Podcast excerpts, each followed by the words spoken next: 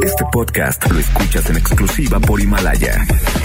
Si aún no lo haces, descarga la app para que no te pierdas ningún capítulo. Himalaya.com. MBS Noticias presenta... ¡Solución! ¡Queremos solución! Lo que nosotros queremos, pues, que el gobierno actúe sabiendo dónde están los delincuentes. And we are telling you to act as if you loved your children above all else. En directo con Ana Francisca Vega. Comenzamos.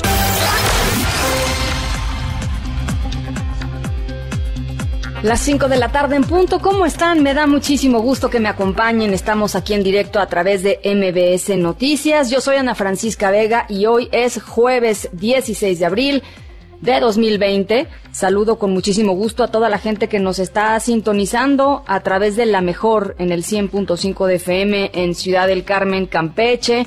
También saludo a los que nos sintonizan en el 1390 de AM por Notigap en Reynosa, Tamaulipas, a los que nos escriben en redes sociales y por ahí platican con nosotros. Gracias de verdad por estar ahí. @AnaFVega en Twitter, Ana Francisca Vega Oficial en Facebook. Estamos también MBC Noticias en todas las plataformas de redes sociales.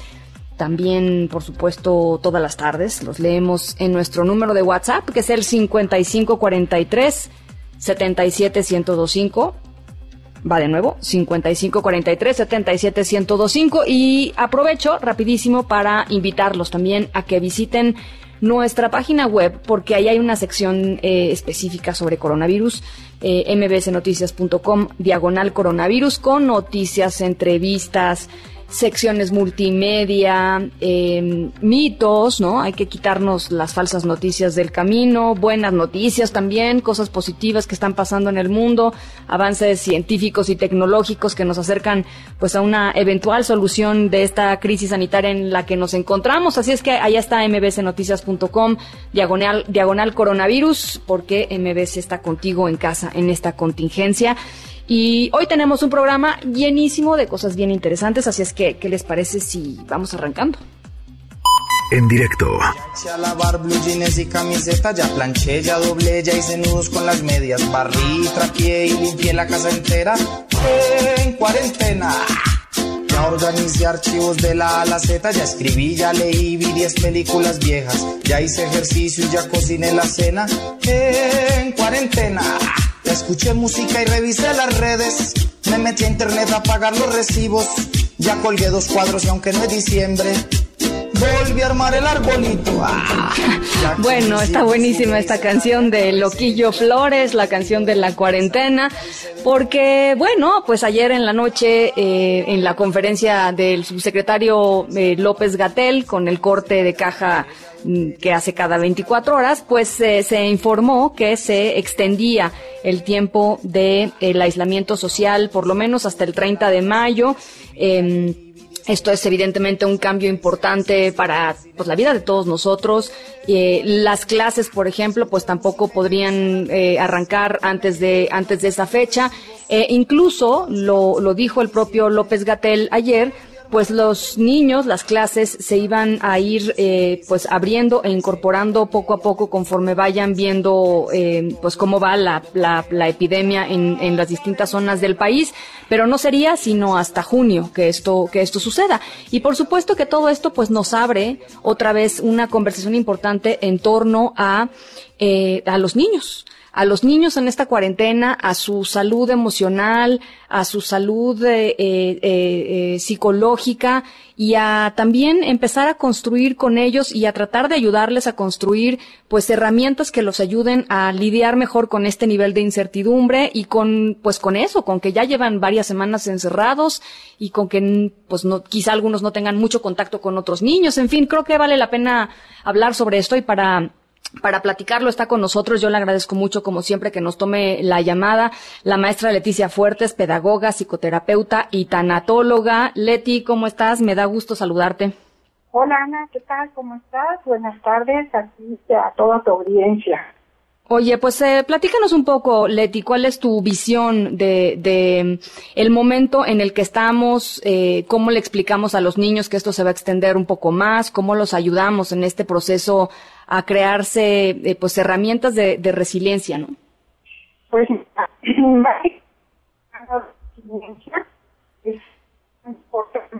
No, perdón, la escucho muy lejos a la maestra Leticia. No sé si, a ver, Leti, ¿me escuchas bien tú?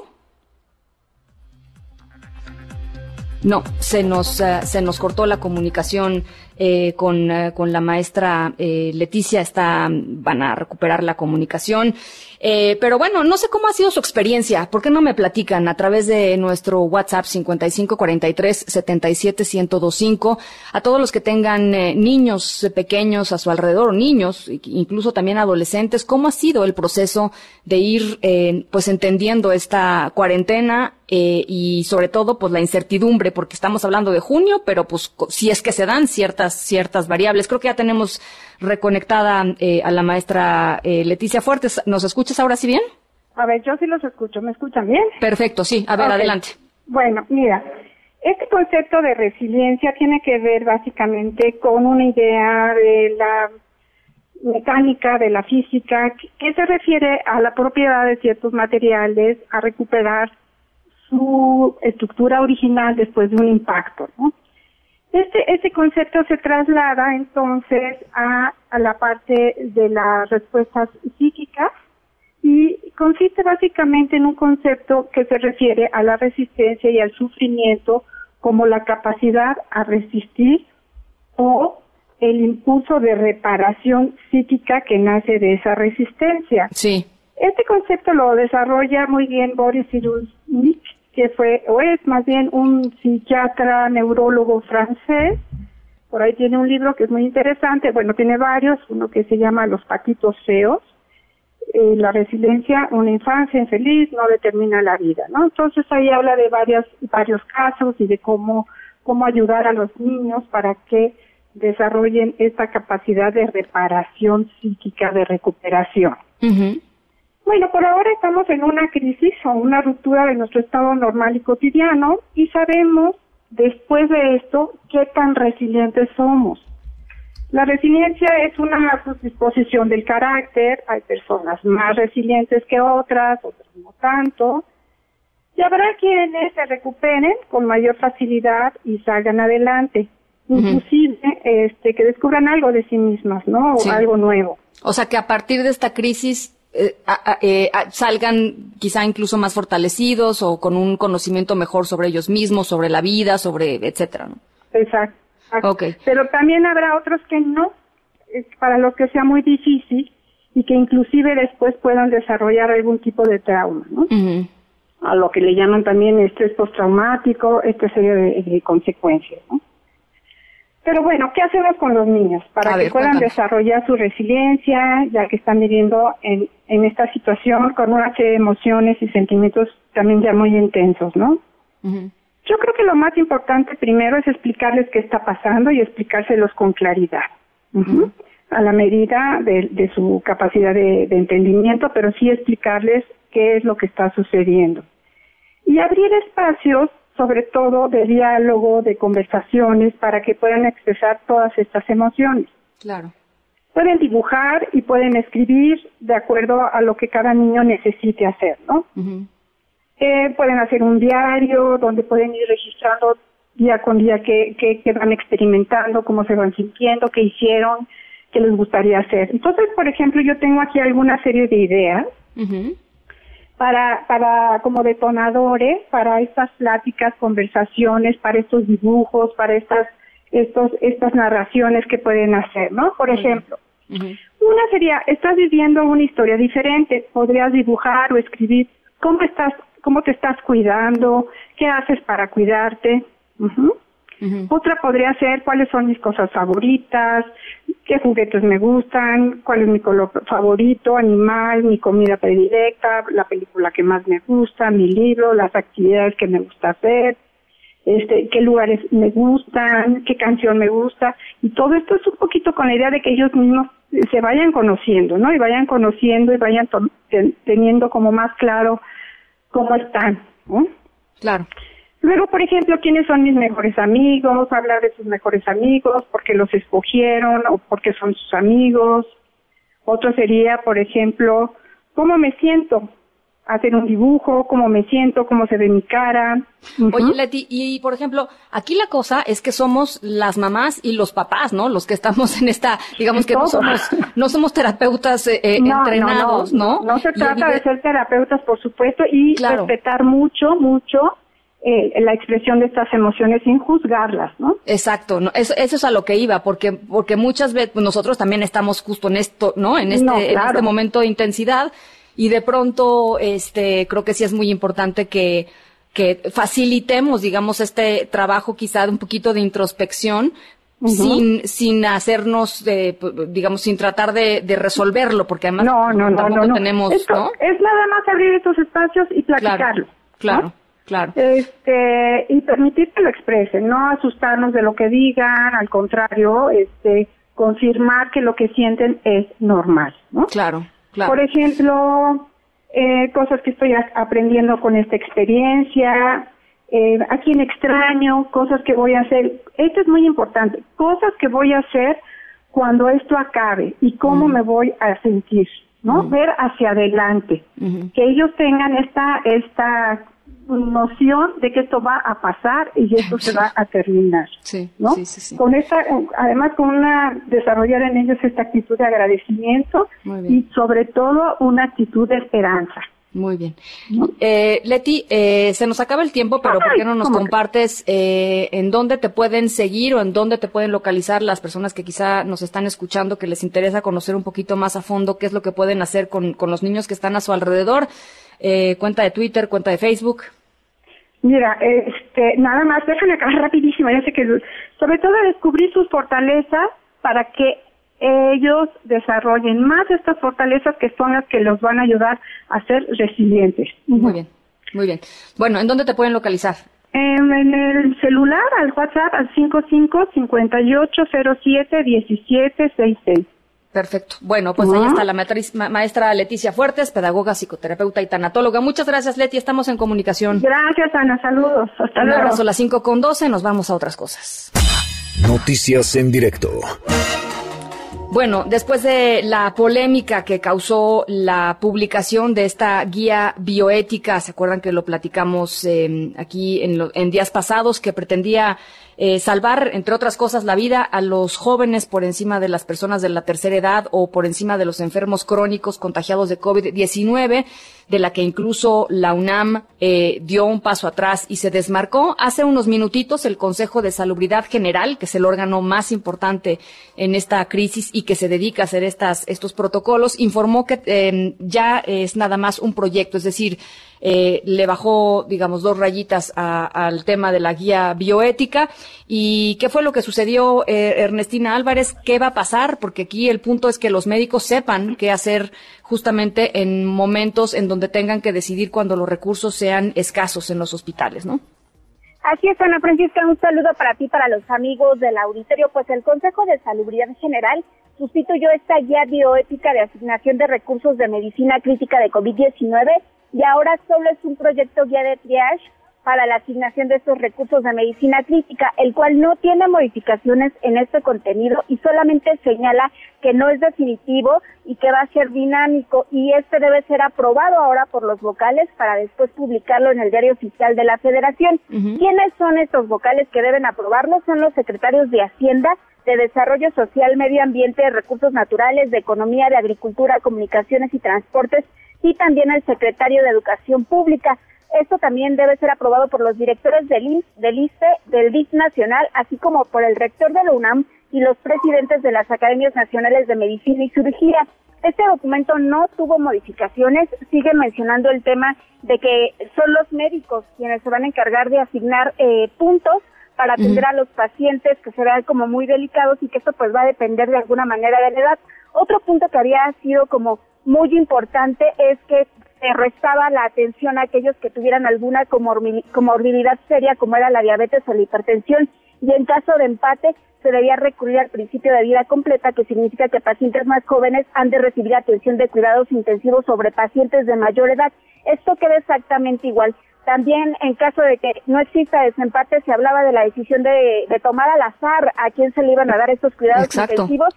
Esto continúa tal cual en el documento, que ahora es un proyecto. y también que en caso de que el personal de salud enferme se les iba a dar prioridad de ellos en la atención de cuidados intensivos. Ahora señalan, esta sí es una pequeña modificación, que para dar prioridad al personal médico es porque ellos estuvieron en la atención de pacientes de COVID-19 y es como contrajeron la enfermedad. Al final este documento pues señala que aquellos pacientes que no hayan calificado para recibir cuidados críticos deben tener medicamento paliativo y soporte psicológico para acompañar pues el proceso de muerte y facilitar que se despidan de sus familiares a través de llamadas o videollamadas. Hay que recordar que pues es un proyecto, ahora debe ser aprobado por estos vocales y posteriormente ser publicado en el Diario Oficial de la Federación, cuando ya será un documento que los médicos deberán de tomar en cuenta. Hasta aquí la información. Ernestina, y la UNAM se ha pronunciado, entiendo que pues, se deslindó de la guía bioética pasada y no me parece que esté pues involucrada en este proceso así, ¿no? Así es, la UNAM ha señalado que ellos no fueron tomados en cuenta para crear la guía. Ahora sí, que es un proyecto, el Consejo de Salubridad General deberá tomar en cuenta por obligación la opinión de estos vocales, entre ellos el del rector de la UNAM. Entonces ellos son los que se tendrán que pronunciar, y si se pronuncian todos, ¿será unánimemente o por mayoría o cómo es? Sí, se debe de tomar la decisión de los vocales.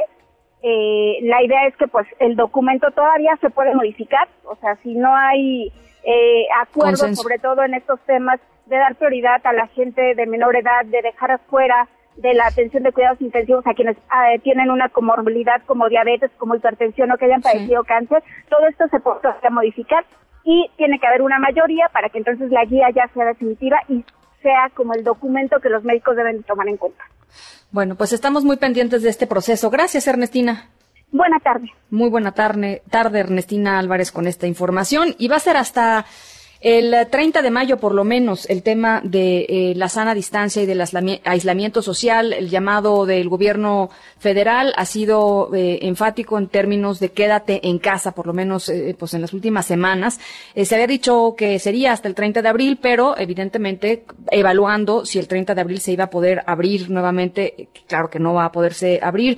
Hay cambio de estrategia. Rocío Méndez, platícanos. Buenas tardes. Buenas tardes, Ana, y como reiteraron las autoridades sanitarias, incluyendo el presidente Andrés Manuel López Obrador, sí, y solo sí, hay disciplina con esta sana distancia. Por lo pronto, en la mayoría de la República Mexicana es que se mantiene esta Jornada Nacional de Sana Distancia con estas fechas, principalmente en las zonas urbanas del Valle de México, como Tijuana, Guadalajara también, además de la Ciudad de México y el Estado de México, Monterrey, Puebla y Cancún, donde está el mayor número de casos, dado que la transmisión del coronavirus no se ha dado en la misma intensidad en el país. Hay 900 municipios donde no hay un solo caso de COVID-19. Las autoridades disponen que en estas regiones, el próximo 17 de mayo, se reactiven las actividades económicas, sociales y escolares, porque son zonas libres de contagio.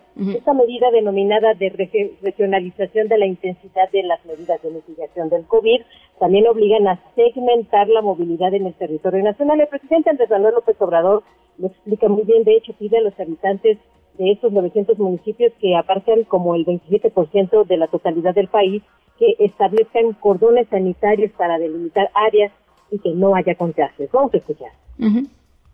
No hay regreso a clases el lunes. El regreso a clase, de acuerdo a esto, sería el 17 de mayo en los municipios donde no hay casos de coronavirus, los 900 municipios. Los adultos mayores, aún en estos municipios, las mujeres embarazadas, los enfermos de diabetes, hipertensión, tienen que seguirse cuidando. En el resto del país, esto incluye desde luego las grandes ciudades, que son las más afectadas, el reinicio a la actividad educativa, el regreso a clases y a todas las actividades productivas será a partir del día 1 de junio, siempre y cuando, repito, sigamos cumpliendo con las medidas. De hecho, se advirtió que habrá una vigilancia adecuada de la implementación de las medidas de seguridad sanitaria y un particular cuidado con mujeres embarazadas, ancianos, enfermos crónicos de diabetes, hipertensión, cáncer o VIH, que tienen un riesgo de complicación mayor, y por supuesto el peligro de fallecer por esta enfermedad si es que se contagian. El doctor López-Gatell, que fue cuestionado de manera reiterativa al respecto de lo que significa ya declarar o no la fase tercera, que como entendemos todos es aquella que se decreta en un país porque ya el contagio es masivo, hizo esta explicación a la población y a todos nosotros. Vamos a escuchar. A ver. Hemos dicho que es irremediable llegar a la fase 3. Todavía técnicamente no estamos en la fase 3 en forma generalizada, pero hemos dicho que, dada la intensidad de transmisión, existen zonas que hay que tratar como fase 3. Tenemos regiones como el Valle de México, como las zonas metropolitanas, en donde tenemos la dispersión correspondiente a la fase 3, pero no tenemos a nivel nacional una sola fase 3 para todo el país. Posiblemente llegará el momento en donde digamos, ya estamos en fase 3, pero aquí, que quede claro, estamos anticipándonos nuevamente a la fase 3. La confianza que tienen las autoridades de acuerdo a estas medidas implementadas, Ana, es que posiblemente esta curva máxima de contagios no sea tan alta como para no poder ser atendida en todos los nosocomios del país. Es el reporte del momento. Muchísimas gracias, Rocío. Buenas tardes. Gracias, muy buenas tardes. Bueno, el secretario de Salud, apareció, Jorge Alcocer, dice que no estamos tan mal como para decretar ya la fase 3 de contingencia sanitaria. Así fue que lo dijo. No es necesario todavía, está pronto, pero no es que no queramos decir. Le dimos, como en toda la semana, el seguimiento a cómo va el desarrollo de la epidemia. En algunos puntos no lo que ustedes esperan de que se anunciara algo diferente, pero sí va a haber un mensaje para la población porque está colaborando muy bien y lo hemos constatado. En México, 449 personas han muerto por coronavirus. Hay 5.847 casos confirmados de contagio y más de 11.000 pacientes sospechosos de tener COVID-19. Esto, por supuesto, al corte de ayer a las 7 de la noche. Y para aligerar la población penitenciaria en esta contingencia sanitaria, aunque sea, pues al menos simbólicamente, porque para aligerarla tendrían que salir varias personas, varios cientos de personas de las cárceles del país, y sobre todo por razones humanitarias fueron liberados presos de cárceles en la Ciudad de México. ¿Cuántos fueron, Juan Carlos, y por qué se eligió a estas personas precisamente? Efectivamente, gracias. El Tribunal Superior de Justicia de la Ciudad de México ordenó por razones humanitarias la liberación de 78 personas consideradas de alta vulnerabilidad ante la progresividad de la pandemia COVID-19. La determinación se asumió de manera colegiada entre el Poder Judicial, la Consejería Jurídica del Gobierno Capitalino y la Fiscalía General de Justicia. El beneficio fue directo para adultos mayores, personas con padecimientos de salud crónico degenerativos como diabetes y cáncer, primo delincuentes que no hayan incurrido en algún ilícito grave y algunos que estén próximos a compurgar sus sentencias. Sin embargo, el cuerpo colegiado que encabeza el Poder Judicial capitalino analiza cerca de 800 expedientes más de internos para determinar si existen condiciones para su excarcelación de los diferentes centros penitenciarios de la Ciudad de México. Las autoridades consultadas al respecto dejaron en claro que esta determinación no significa que todos los expedientes que se analizan vayan a quedar prácticamente en libertad. De hecho, una vez que se reanuden labores tras el problema del coronavirus, los juzgados de ejecución de sanciones penales continuarán con el otorgamiento de beneficios de libertad anticipada a internos. En un primer momento, el Poder Judicial ordenó la modificación de la medida de internamiento impuesta a 4 adolescentes por la estancia domiciliaria. Por instrucción del magistrado Rafael Guerra Álvarez, el Poder Judicial inició esta semana procesos de revisión para determinar beneficios del programa de libertades por razones humanitarias en un esfuerzo conjunto con las áreas correspondientes del gobierno de esta ciudad. Esta resolución se emitió para garantizar el interés superior del menor, su derecho a la salud y en apego al principio de humanidad en las sanciones frente a la emergencia sanitaria en México. Y es el reporte que tengo. Muchas gracias, Juan Carlos. Muy buenas tardes. Gracias, buenas tardes, Juan Carlos Alarcón, con esta información. Y bueno, ya escuchábamos que el secretario de Salud había dicho que la gente en México está cooperando adecuadamente con las peticiones del gobierno federal de quedarse en casa y todas las recomendaciones, digamos, en términos sanitarios que se han dado a la población en general. Eso es lo que dice el secretario Alcocer, pero la propia jefa de gobierno de la Ciudad de México, Claudia Sheinbaum, aceptó que ve a mucha gente en la calle a pesar del llamado a quedarse en casa, y subió un video a su cuenta de YouTube haciendo pues énfasis en la importancia de que los capitalinos no relajemos las medidas de cuarentena, que nos quedemos en casa y que nos aislemos, que sigamos las recomendaciones que nos han puesto las autoridades. Vamos a escucharla. Hay policías que están ahí en las bodegas y en los hospitales. Hoy hay más gente y pues el llamado a quedarse en casa. Bueno, pues en medio de toda esta contingencia sanitaria, el gobierno federal se dio tiempo para atender otros asuntos. Entre estos asuntos, el tema del combate a la corrupción. Se está investigando al ex secretario de Desarrollo Social en épocas de Enrique Peña Nieto, Luis Miranda Nava, diputado priista. Angélica Melín, ¿cómo estás? Buenas tardes, te saludo con gusto.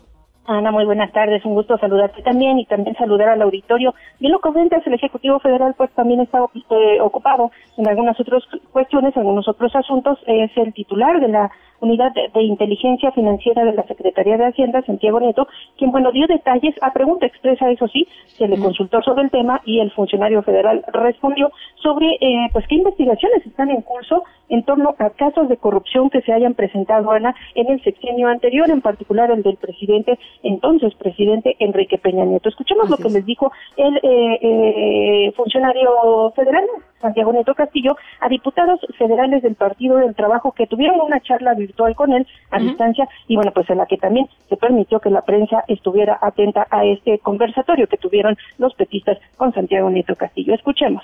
Adelante. Respecto al caso de la administración anterior, se han presentado denuncias contra el caso de Rosario Robles, se presentaron denuncias contra Ruiz Esparza y el caso de OHL, se han presentado denuncias contra Emilio Lozoya, está en proceso de investigación un caso contra Luis Miranda y ahí, presidente, lo que me ha comentado es que tenemos que tener una política de cero tolerancia a la corrupción o a la impunidad. No se persigue a nadie, pero si hubiera alguien apareciera en alguna investigación, pues lo que se tiene que hacer es actuar conforme a derecho, no hay de otra, y eso implica presentación de las denuncias, en su caso congelamiento de cuentas si hay indicadores de lavado de dinero. De modo que el diputado federal priista en funciones, Luis Miranda Nava, está siendo investigado por irregularidades presuntamente cometidas a su paso por la Secretaría de Desarrollo Social en el sexenio anterior. En este conversatorio, Ana, el funcionario Santiago Nieto Castillo también habló de que se van a investigar a las empresas, en el caso del coronavirus, que están teniendo contratos con las autoridades federales, con el gobierno federal, para compras en materia de salud. Y bueno, todo esto por la polémica de la compra de los ventiladores provenientes de China, que bueno, pues se divulgó que la empresa involucrada, la empresa que está siendo intermediaria en esta compra por parte de México, bueno, pues tiene algunas irregularidades incluso reconocidas e investigadas también en Estados Unidos. Avanza el reporte. Muchísimas gracias, Angélica. Hasta luego. Gracias, muy buenas tardes, Angélica Melín. Son las 5:28 p.m. Nos vamos a una pausa, estamos en directo, regresamos con más. En un momento continuamos en directo con Ana Francisca Vega. Continúas escuchando en directo con Ana Francisca Vega por MBS Noticias. Diana Bernal, en directo. Diana, ¿cómo estás? Buenas tardes. Ana Francisca, qué gusto saludarte a ti y el auditorio. Igualmente, Diana. Encantada de estar contigo. Igualmente. Oye, pues hoy vamos a tratar el tema de las declaraciones para personas físicas en medio de esta coyuntura pues de la pandemia.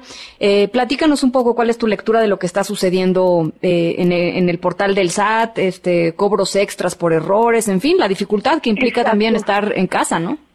Claro, Ana Francisca, digo ya, las vicisitudes de los contribuyentes aún sin cuarentena son muchas y en esta ocasión pues parece que ha venido problema sobre problema, porque en un principio pues no se permitió que los contribuyentes, personas físicas como tú, como yo, como cualquier persona que nos esté escuchando, pudieran pasar del mes de abril para presentar su declaración, o sea que a fuercitas la tienen que presentar este mes, porque si no se pueden exponer o a que les lleguen a cancelar su facultad de timbrar o de emitir facturas, o bien a que les impongan una multa. Allí no terminan los problemas, el presidente incluso había ofrecido, y la jefa del SAT, que toda aquella persona física que presentara su declaración y que tuviera saldo a favor, que es la mayoría, Ana Francisca, porque por lo general los pagos provisionales que hacemos las personas físicas durante el año a cuenta del impuesto sobre la renta superan el pago anual, sí. Además de que puedes deducir diversos gastos, pues te queda un saldo a favor. Sí. Pero fue muy grave lo que pasó, el propio SAT lo reconoció, todos aquellos que presentaron, no todos, pero muchísimos que presentaron su declaración anual, en lugar de resultarles un saldo a devolver a favor, les resultó un cobro a veces de 5 veces de ese saldo. Esto lo reconoció el propio SAT y lo denunció la Procuraduría de la Defensa del Contribuyente. ¿Por qué? Porque la plataforma digital no estuvo bien cargada. Entonces no se descontó el impuesto pagado por los contribuyentes durante el año. Entonces hay contribuyentes que sí se llevaron un súper susto, claro. Porque a lo mejor esperaban 3,000 pesos de devolución y en lugar de eso les llegó un cobro por, digamos, 15,000, 20,000. Hay gente que me dice 300,000 pesos. Ah. No, bueno, un pequeño problema técnico que saca sustos importantes y además, digamos, otra vez la dificultad de arreglarlo desde la cuarentena, ¿no? No está sencillo. Tan es grave esto que el propio SAT dijo, no se apuren, fue un error de la plataforma, no presenten ninguna declaración complementaria, o sea, no hagan otro movimiento y espérense a que lo arregle. Bueno, sí. Estamos esperando eso y por su parte la Procuraduría de la Defensa del Contribuyente tiene su chat en línea, tiene su teléfono, que si gustas lo doy para que todos claro, por supuesto, que tengan algún problema se puedan comunicar. Sí, por supuesto. A ver, dalo y lo subimos a redes sociales también para que se quede allá. Sí, mira, en la Ciudad de México es el 1205-9000. Perfecto. Y hay una alada sin costo que es la 800-611-0190. Perfecto. Además, también hay un chat en línea en la página de Prodecon, prodecon.gov.mx. Sí es muy importante que acudan, porque si no, pues es verdad legal que tienes un cobro y además no estás obteniendo tu devolución en un momento en que la liquidez, el dinero, pues le hace muchísima falta a la gente.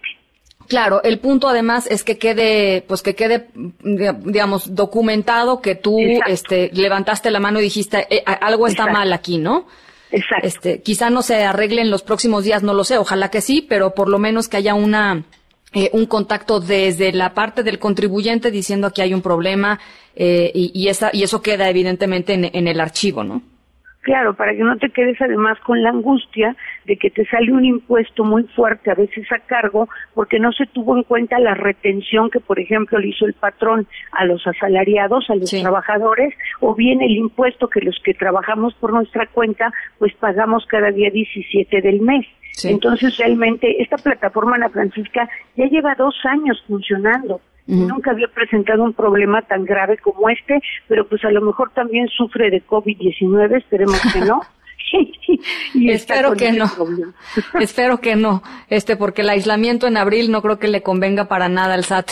Y finalmente te quería preguntar, Diana, no ha habido pláticas, no ha habido consideraciones en términos de que se pueda extender el plazo para las declaraciones de personas físicas. Seguimos en la misma. Definitivamente no, como tú sabes, hoy en la mañana el presidente anunció que la contingencia sí iba hasta el 17 o 30 de mayo en el sentido de quédate en casa y sana distancia, y la única medida no de carácter fiscal sino económico pues fue el millón de créditos de 25,000 pesos a microempresarios. Pero en cuanto a las personas físicas tenemos que declarar, tenemos que pagar y si no puede haber sanciones que oscilan entre 14,000 y 50,000 pesos. Híjole. Bueno, pues entonces no hay prórroga, porque otros en algunos momentos y en otros años de pronto hay prórrogas, ¿no? O sea, claro que sí, de pronto hay prórrogas a veces por fallas del propio sistema. Claro. Olvidemos incluso la contingencia. Si el sistema está presentando estas fallas tan importantes, pues era básico por lo menos dar 15 días más de mayo, ¿no? Totalmente. Bueno, pues no es el caso, hay que pagar y hay que, sobre todo si hay algún problema, ahí están los teléfonos, los compartimos a través de redes sociales, Diana, y la página de Prodecon, por supuesto. Muchísimas gracias. Donde también, Ana Francisca, rapidísimo, hay diversos tutoriales para ver cómo presentar tu declaración desde casa. Ah, buenísimo, perfecto. Pues las compartimos ahorita. Gracias, Diana. Gracias a ti, feliz tarde, Juan. Igualmente, muy lindo jueves, nos vamos a otras cosas. En directo.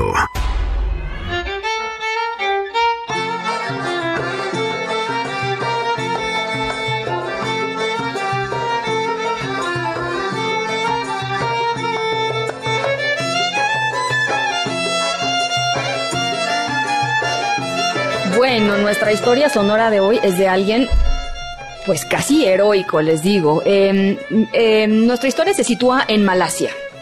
En Malasia, una persona tomó medidas extraordinarias, extremas, extraordinarias, por el tema del COVID-19. ¿Por qué? Pues porque le preocupaban mucho, pues, las personas con las que él pudiera tener contacto.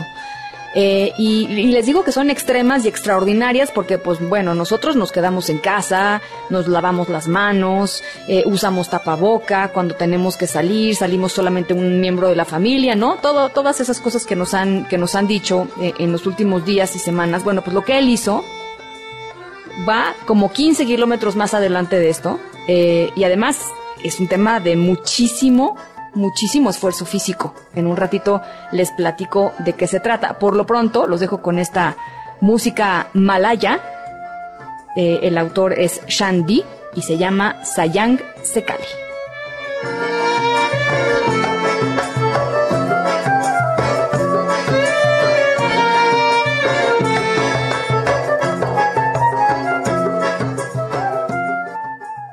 En un momento continuamos en directo con Ana Francisca Vega. Conviértete en héroe durante la contingencia. Usa el estornudo de etiqueta. Cúbrete con la parte interna del codo. Mantén limpias tus manos. MVS Noticias. Contigo en casa. Continúas escuchando en directo con Ana Francisca Vega por MBS Noticias. Luis Miguel González, Economía. Hola Luis Miguel, ¿cómo estás? Todo muy bien, con mucho gusto estoy contigo. Buen jueves. Oye, tenemos dos temas bien importantes. Uno es este mapa mundial del Producto Interno Bruto y las perspectivas de crecimiento que hizo el Fondo Monetario Internacional. Y el otro que te quería preguntar también rapidísimo es el tema de la reunión del gobernador del Banco de México con el Ejecutivo. Empezamos, si quieres, por el segundo. A ver, venga. No es frecuente que se reúna el gobernador del Banco de México con el presidente de la República. Digamos, ni siquiera en tiempos de Peña Nieto o de Calderón. Normalmente son 3 o 4 reuniones en un año. Sí. Evidentemente, si no es frecuente que se reúnan, pues mucho menos frecuencia que haya una reunión en circunstancias extraordinarias. Uh-huh. Claro. Lo que trascendió es que hay propiamente tres rubros de la reunión. Uh-huh. El primero es la preocupación del presidente por lo que está pasando con el tipo de cambio. Uh-huh. Hay que recordar que por mandato el Banco de México es responsable de mantener el valor de la moneda. Sí. Hay dos maneras de entender este valor de la moneda. Uno es frente a la inflación, pero el otro, vamos a decir, que es el valor de la moneda en el contexto mundial. Uh-huh. El tipo de cambio se ha deteriorado como no nos tenía acostumbrados, cuando menos en este breve e intenso sexenio. Sí. El año pasado nos la pasamos tratando de explicar por qué el peso era tan fuerte relativamente, y ahora la pregunta es por qué el peso está más débil que otras monedas emergentes. Es la moneda emergente que más ha perdido frente al dólar prácticamente en lo que va el año. Uh-huh. Entonces, uh-huh, ese tema lo pone en la mesa López Obrador. Supongo que de manera institucional el gobernador le explica las medidas que se han tomado, intervenciones en el mercado con dólares, estos swaps, que es yo me comprometo a comprarte dólares o a entregarte dólares dentro de año y medio, a cambio literalmente enfría un poco el mercado. Uh-huh.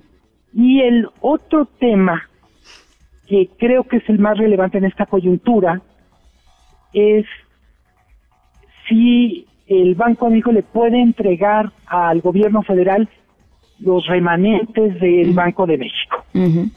Los remanentes literalmente es lo que el Banco de México gana por su operación. Cuando el tipo de cambio se mueve tanto, uno de los grandes ganadores es el Banco de México. Me preguntarás tú, o los que nos están escuchando, ¿cómo es que gana el Banco de México? Pues imagínense que tiene $180 mil millones como rico MacPato, y esos dólares valen 25% más por la depreciación del tipo de cambio. Claro, claro. Expresados en pesos. Claro. Pues hay una ganancia, ¿no? Ahí hay una ganancia, sí. Punto. Uh-huh. Por estatuto, por ley orgánica, el Banco de México no puede tener ganancias. Lo que gane lo tiene que reintegrar la tesorería de la Federación una vez que cubrió sus gastos de operación. Uh-huh. Como se trata de una cantidad muy grande, digamos, a ojo de buen cubero, arriba de $300 mil millones, lo que López Obrador le pide al Banco de México es que revise la posibilidad de adelantarle la entrega. Uh-huh. El Banco de México no puede sino contestarle lo que los estatutos dicen. Claro. Y es, las fechas de entrega de los remanentes están establecidas. Lo que se gane ahorita se entregaría hasta abril del 2021. Uh-huh. Tiene mucho sentido que no se entreguen inmediatamente porque nadie sabe cuánto de lo que ganó, entre comillas, el Banco de México efectivamente va a ser ganancia. Claro, claro. O sea, es un tema fluido, ¿no? No, no es una fotografía, es un tema fluido. A ver, si alguien que nos está escuchando tiene, vamos a ponerlo, tiene $1,000 guardados y los compró a 19 y la pregunta fuera, bueno, ¿y cuánto ganaste con esos dólares? Pues la respuesta es depende de cuándo los quieras vender. Claro. Si los vendes ahorita, en teoría ganaste $4, bueno, 4.50. Pero si dentro de 6 meses el tipo de cambio se revalora, no vas a hablar de $4, etcétera. Esa es una parte que están, dice el comunicado que la reunión fue muy cordial. Por lo que sabemos y por lo que ha trascendido, a pesar de que López Obrador no puso no designó a Alejandro Díaz de León, es una buena relación respetuosa. Yo diría, Alejandro Díaz de León, a pesar de no tener el cartel que en su momento tuvo Carstens o Guillermo Ortiz o Miguel Mancera, yo diría que ha sido un excelente banquero central en lo que tiene que ver con la defensa de la autonomía y del funcionamiento normal del banco. Y hay que decirlo con todas las letras, no hay institución económica más respetada en México que el Banco de México. Sí, sí, sí, sí. No, y además el problema de tratar de que los remanentes se entreguen hoy, pues digamos que finalmente lo que termina haciendo, creo, Luis Miguel, también es, entendiendo que estamos en una situación extraordinaria, todo eso sí, claro, por supuesto, pero si empezamos a romper las reglas, digamos, de una institución tan fundamental para la estabilidad macroeconómica del país, pues simplemente porque sí, ¿no?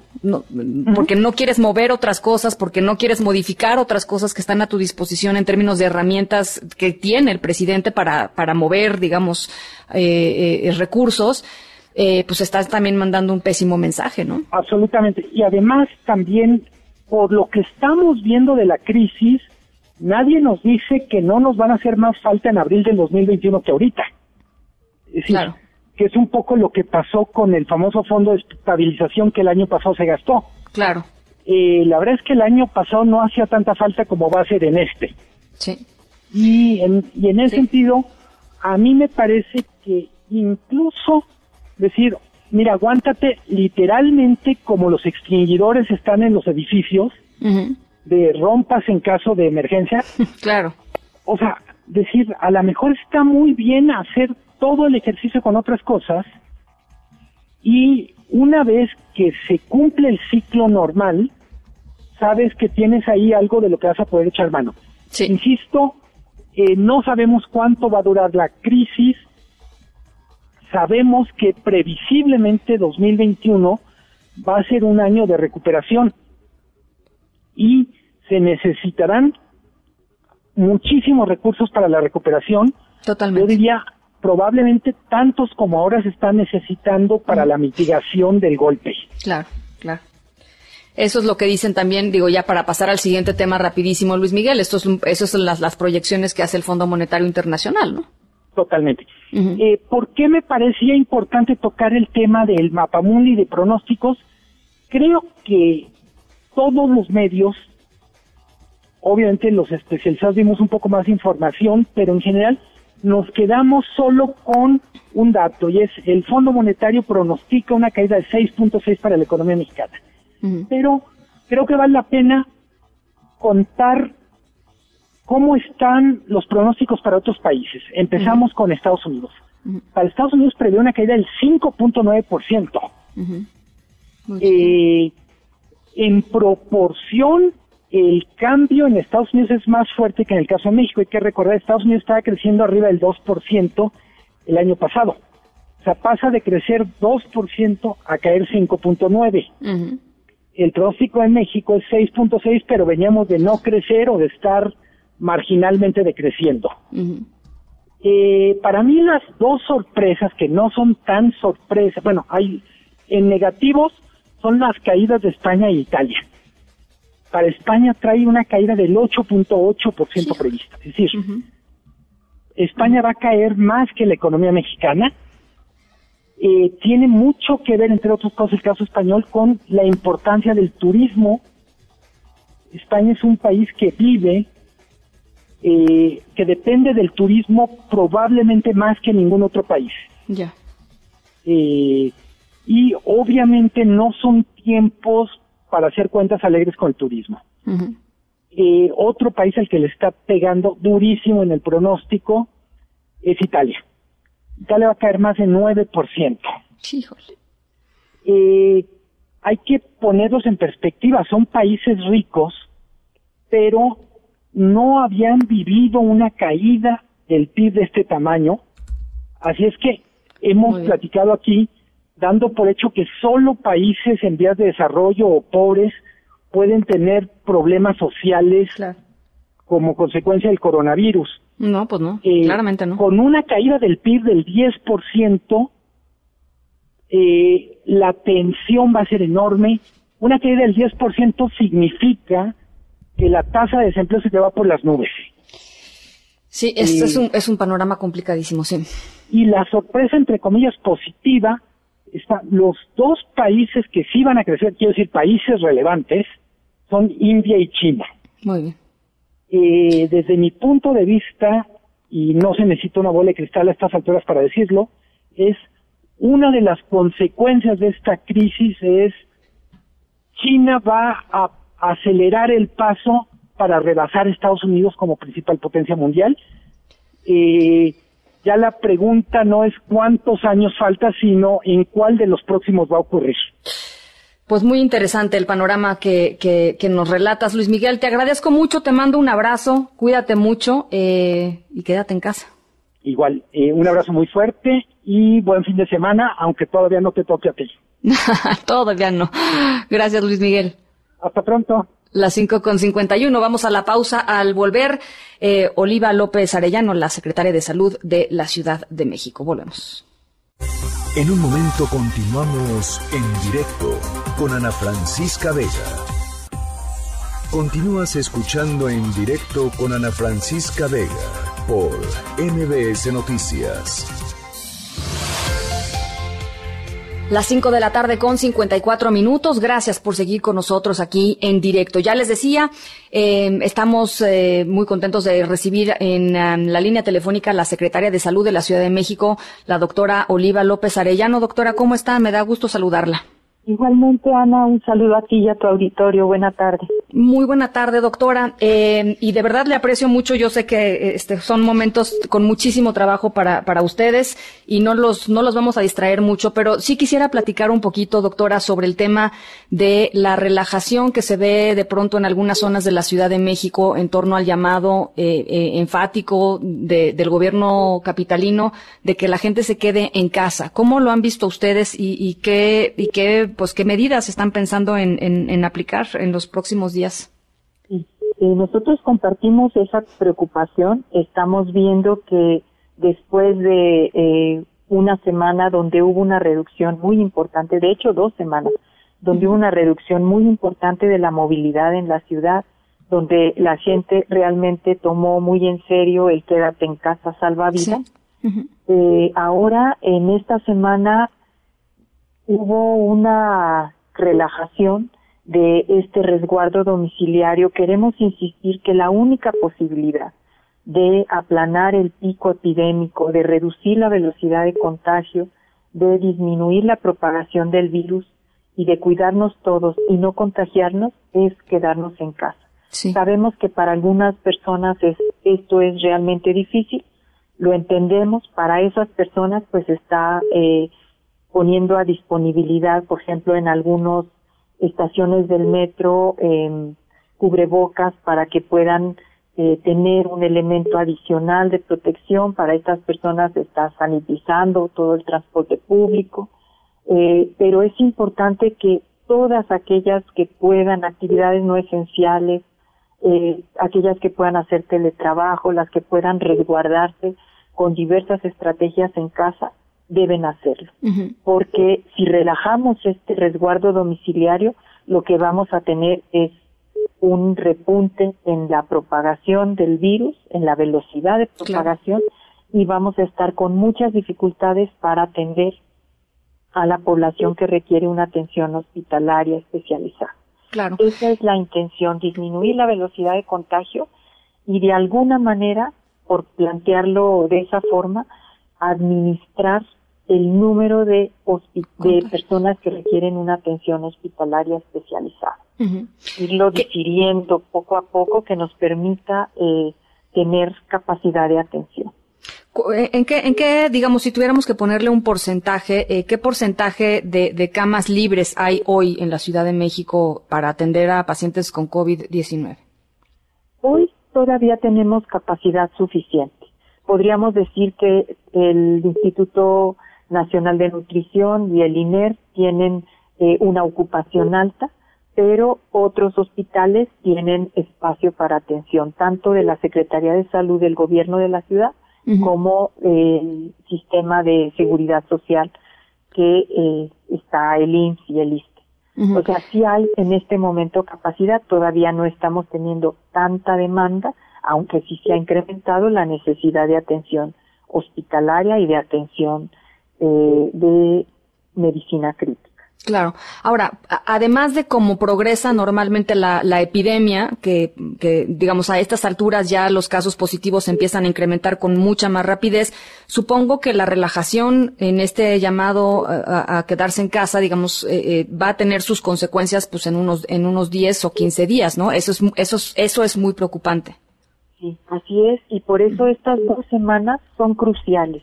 Estas 2 semanas podríamos decir que es el último estirón de oportunidad para aplanar la curva. Si no lo hacemos con responsabilidad, con solidaridad del resguardo domiciliario, vamos a poner en riesgo a nuestras familias, en mayor riesgo a nuestros adultos mayores, a nuestra comunidad y a la ciudad entera, porque las consecuencias de este relajamiento la vamos a pagar todos. Oiga, doctora, a ver, una de las razones por las cuales la gente no se ha quedado en casa, algunas de las personas, es porque tienen que salir a trabajar, ¿no? Este tema de la necesidad económica que pues ahí está y se entiende. Hay otros elementos que supongo que ustedes también han distinguido de otros grupos que no tienen necesariamente esta necesidad y simplemente están allá afuera. ¿Cómo llegar a estos grupos? ¿Cómo hacerles entender? Y si no se les hace entender, ¿qué otras medidas van a tomar? Porque digamos que sí se ve en el futuro un escenario pues muy poco muy poco positivo, como usted dice, para la ciudad, para básicamente muy trágico, ¿no? Para lo que puede suceder si es que no logramos aplanar la curva. ¿Qué va a suceder? ¿Qué otras medidas han puesto en la mesa? Sí, bueno, para estas personas que tienen necesidad de salir a trabajar, el gobierno de la ciudad, encabezado por la doctora Claudia Sheinbaum, jefa de gobierno, ha puesto un conjunto de apoyos, de dispositivos para que se pueda la gente, en la medida de lo posible, quedar en su casa. Esa es una parte. Otra parte tiene que ver también con todo el mecanismo de seguimiento a través del SMS 51515 COVID-19, donde a las personas con síntomas leves, síntomas moderados, se les monitorea a través de llamadas telefónicas hechas por médicos capacitados, llamadas, videollamadas, consulta telefónica y también con visita a través de los centros de salud de las jurisdicciones sanitarias y toma de muestras para que estas personas no saturen los centros de salud y con síntomas no salgan a la calle, se queden en casa.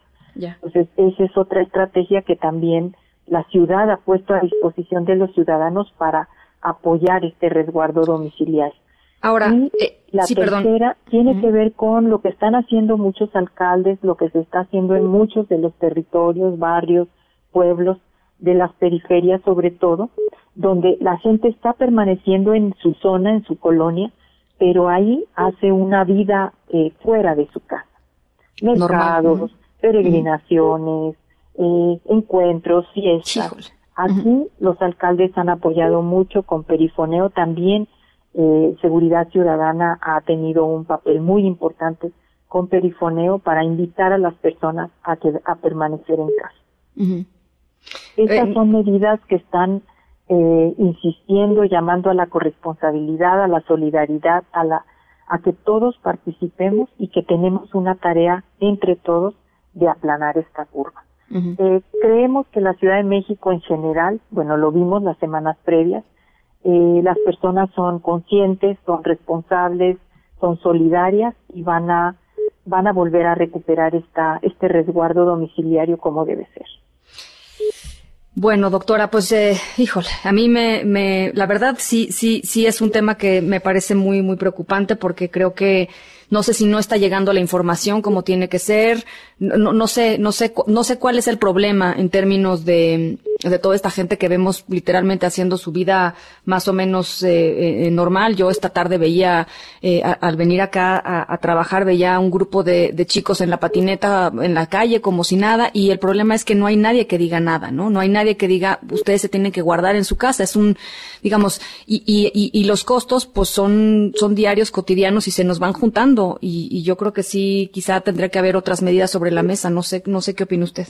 Sí, pero el gobierno sí está insistiendo. El gobierno de la Ciudad de México está insistiendo, está perifoneando, está invitando, está sancionando algunas actividades no esenciales que están abiertas, se está verificando y se está sancionando, se está invitando a que cierren.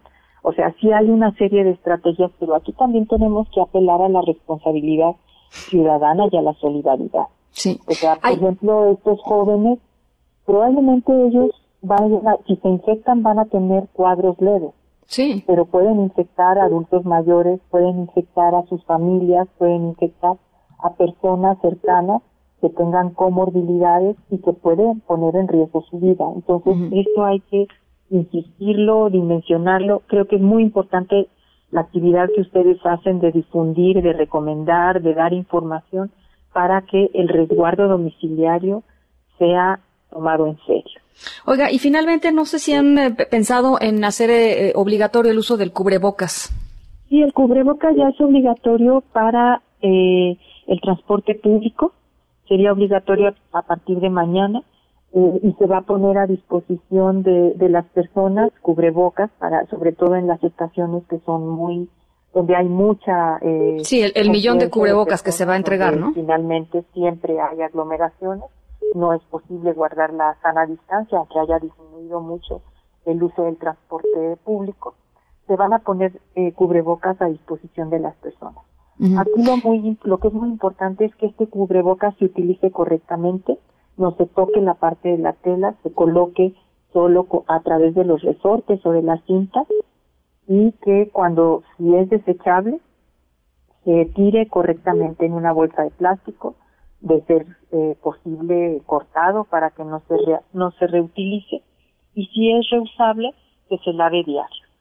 O sea, no se debe poner como diadema, no se debe dejar como collar, no se debe quitar y poner, no se debe dejar encima de una superficie, de una repisa, o sea, porque si no se convierte en un foco de infección. Bueno, pues secretaria, yo le agradezco mucho que nos haya tomado esta llamada y compartido pues la visión del gobierno de la Ciudad de México, y recalcar el llamado a quedarse en casa y la importancia de hacerlo en las próximas 2 semanas. Le agradezco mucho, de verdad. Con mucho gusto, y de verdad, quédense en casa, salven vidas. Ese es el mensaje. Oliva López Arellano, secretaria de Salud de la Ciudad de México. Gracias y muy buenas tardes. Nos vamos a otras cosas. En directo.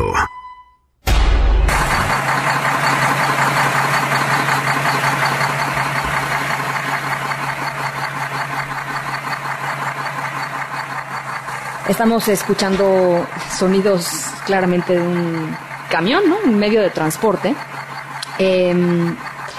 Y bueno, estamos escuchándolo porque nuestra historia sonora de hoy, ya les decía que tenía que ver con algo que sucedió en Malasia, un hombre que tomó pues decisiones extraordinarias en un momento en donde sentía que pues él podía causar un peligro importante para las personas que lo rodeaban, y decidió emprender una aventura importante, digámoslo así, y rehusó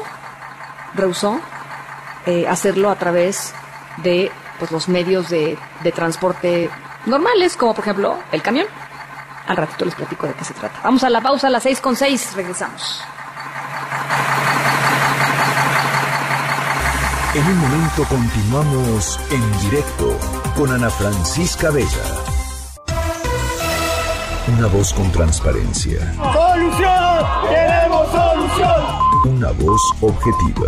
Lo que nosotros queremos pues que el gobierno actúe sabiendo dónde están los delincuentes. Una voz plural. And we are telling you to act as if you loved your children above all else. Esto es En Directo con Ana Francisca Vega. En Directo, MBS Noticias. Son las 6:11 p.m. Gracias por seguir con nosotros aquí en directo a través de MBS Noticias. Yo soy Ana Francisca Vega y entramos a la segunda hora del programa. Gracias a toda la gente que nos está escuchando desde Torreón, Coahuila, a través de Q en el 91.1 y desde Zacatecas a través de Sonido Estrella en el 89.9. Gracias a todos los que nos escriben a través de nuestro WhatsApp. Al ratito hago tiempo para leer algunos de sus comentarios. 5543-77125. Va de nuevo, 5543-77125. Tenemos todavía mucho programa por delante, así es que nos vamos con el resumen. Noticias en directo. La autoridad de la Ciudad de México está preocupada porque los capitalinos no están llevando al pie de la letra el aislamiento social y han relajado el quédate en casa, el llamado a quedarse en casa. La secretaria de Salud de la Ciudad de México, Oliva López, nos dijo que esto podría generar muchos más contagios de COVID-19 y dijo, todos lo vamos a pagar. Así lo advirtió. Compartimos esa preocupación. Estamos viendo que después de una semana donde hubo una reducción muy importante, de hecho 2 semanas, donde hubo una reducción muy importante de la movilidad en la ciudad, donde la gente realmente tomó muy en serio el quédate en casa, salva vidas. Sí. Uh-huh. Ahora, en esta semana, hubo una relajación de este resguardo domiciliario. Queremos insistir que la única posibilidad de aplanar el pico epidémico, de reducir la velocidad de contagio, de disminuir la propagación del virus y de cuidarnos todos y no contagiarnos es quedarnos en casa. Sí. Sabemos que para algunas personas esto es realmente difícil, pero es importante que todas aquellas que puedan, actividades no esenciales, aquellas que puedan hacer teletrabajo, las que puedan resguardarse con diversas estrategias en casa, deben hacerlo.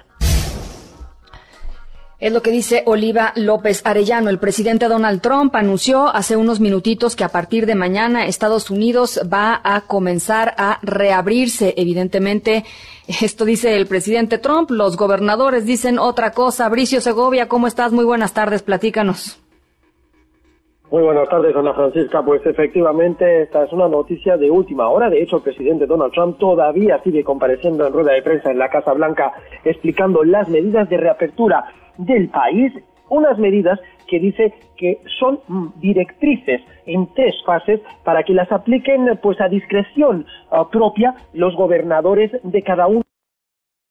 Unas medidas que van pues desde comenzar a reabrir poco a poco la economía pequeña, como por ejemplo bares y restaurantes, hasta pues una completa salida a la calle por parte de la población vulnerable y no vulnerable al COVID-19. El presidente, para justificar esta medida, no solamente se ha apoyado de mapas en el que vemos pues niveles bajísimos de enfermedades similares a la gripe, como así lo han calificado en las muestras que han proyectado en la sala de prensa de la Casa Blanca, sino que también se ha apoyado de su equipo de expertos en salud, que en esta jornada, a diferencia de los últimos dos días, les ha permitido subirse al estrado para que hablen de esta reapertura por fases, para que justifiquen y apoyen también la decisión que está tomando la Casa Blanca en estos momentos.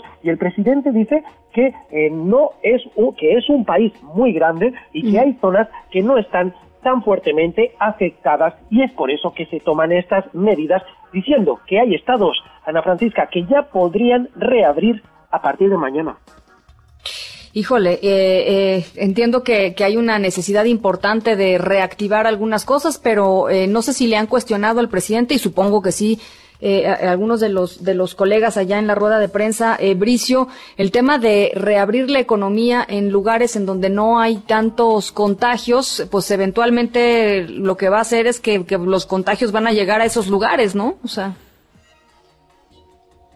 Sí, y de hecho, de momento eso es lo que se le está preguntando, se está intentando saber más sobre estas medidas a través de las preguntas al presidente. Lo que sí sabemos es que los primeros estados y condados a los que se les permitirá, o la Casa Blanca da autoridad, más bien porque los gobernadores, Ana Francisca, expliquémoslo esto bien, son los que tienen la autoridad para reabrir los estados y los condados, y el presidente, la Casa Blanca, lo único que está haciendo es dar las directrices que deben seguir en el caso de que quieran proceder a ello. Bien, pues se trata, según ellos, deben cumplir unas condiciones mínimas, comenzando por estados donde el número de casos sea muy bajo, donde la densidad de población también sea baja, y a partir de eso ir avanzando. Ahora bien, ¿qué es lo que dice el presidente? Dice que él calcula que ya debe haber unos 29 estados de los 50 del país que ya podrían reabrir sus economías y, por lo tanto, pues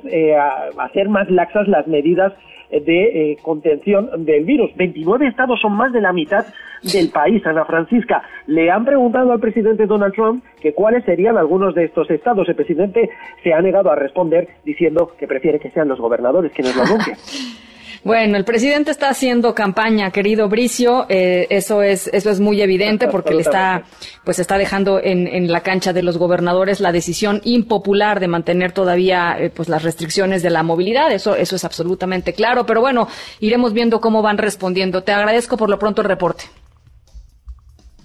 Un abrazo, Ana Francisca. Muchísimas gracias, un abrazo. Después de varios encontronazos con el presidente López Obrador, el presidente del CCE, del Consejo Coordinador Empresarial, Carlos Salazar, convocó a López Obrador a trabajar juntos sin politiquerías. Así lo dijo. No es un momento de política. Nosotros queremos estar enfocados, no queremos tener ninguna ocurrencia, ni queremos estarnos moviendo por la noticia del día o por la noticia del editorialista que critica nuestras acciones. Queremos mostrarles a todos el músculo y la posibilidad y capacidad de todos los empresarios de estar unidos y estar organizados. Todo México es de todos y todos somos parte de este país. No podemos en este momento dividirnos en partidos, orientaciones, radicalizaciones. Todo el día nos están llamando al encono y nos están llamando a la diferencia. Nosotros queremos total y absolutamente tener la responsabilidad de buscar exactamente lo contrario. En Oaxaca, cárcel a quien agreda a enfermeras, enfermeros o médicos. Evelyn Aragón, platícanos, muy buenas tardes. ¿Qué tal, Ana Francisca? Muy buenas tardes, te saludo con mucho gusto y te comento que efectivamente la tarde de ayer y por mayoría de votos del Pleno del Congreso del Estado aquí en Oaxaca para sancionar a quienes agredan al personal médico, así lo confirmó el presidente de la Junta de Coordinación Política, Horacio Sosa Villavicencio. No, saben que tenemos problemas con la comunicación con Evelyn Aragón, iremos más adelantito con ella. En Michoacán, por lo pronto les platico, trabajadores del IMSS de Los Reyes advierten que no van a permitir que se instale ahí un centro de atención del COVID-19. ¿Por qué cree? Pues porque dicen no hay insumos ni están capacitados para ello, para tratar con ello. Evelyn, ¿te recuperamos? No está por ahí, Evelyn. Ahí se estaba cortando. Ahí estás. Espero que ahora sí me escuchen. Y te comentaba que efectivamente sí, la tarde de ayer y por mayoría, el Pleno del Congreso del Estado de Oaxaca aprobó modificaciones al Código Penal para sancionar a quienes agreden a personal médico, así como bien lo comentaste, pues bueno. No, definitivamente no está con nosotros Evelyn Aragón. Vamos a recuperarla en un ratito más. Les platico también este tema interesante sobre una idea que tuvieron los empresarios del turismo. ¿Estás por ahí, Citlali Sainz? Hola, sí, Ana Francisca, muy buenas tardes. Buenas tardes también a nuestros amigos del auditorio. Pues sí, la Confederación de Cámaras de Comercio, Servicios y Turismo hizo un llamado a los mexicanos a solidarizarse con el sector para comprar paquetes vacacionales por adelantado, sobre todo para visitar destinos nacionales y no dejar morir al sector que genera 10 millones de empleos directos e indirectos, aun cuando las autoridades de los tres niveles de gobierno pues recomiendan mantenerse en casa y estar en exteriores solo para asuntos esenciales.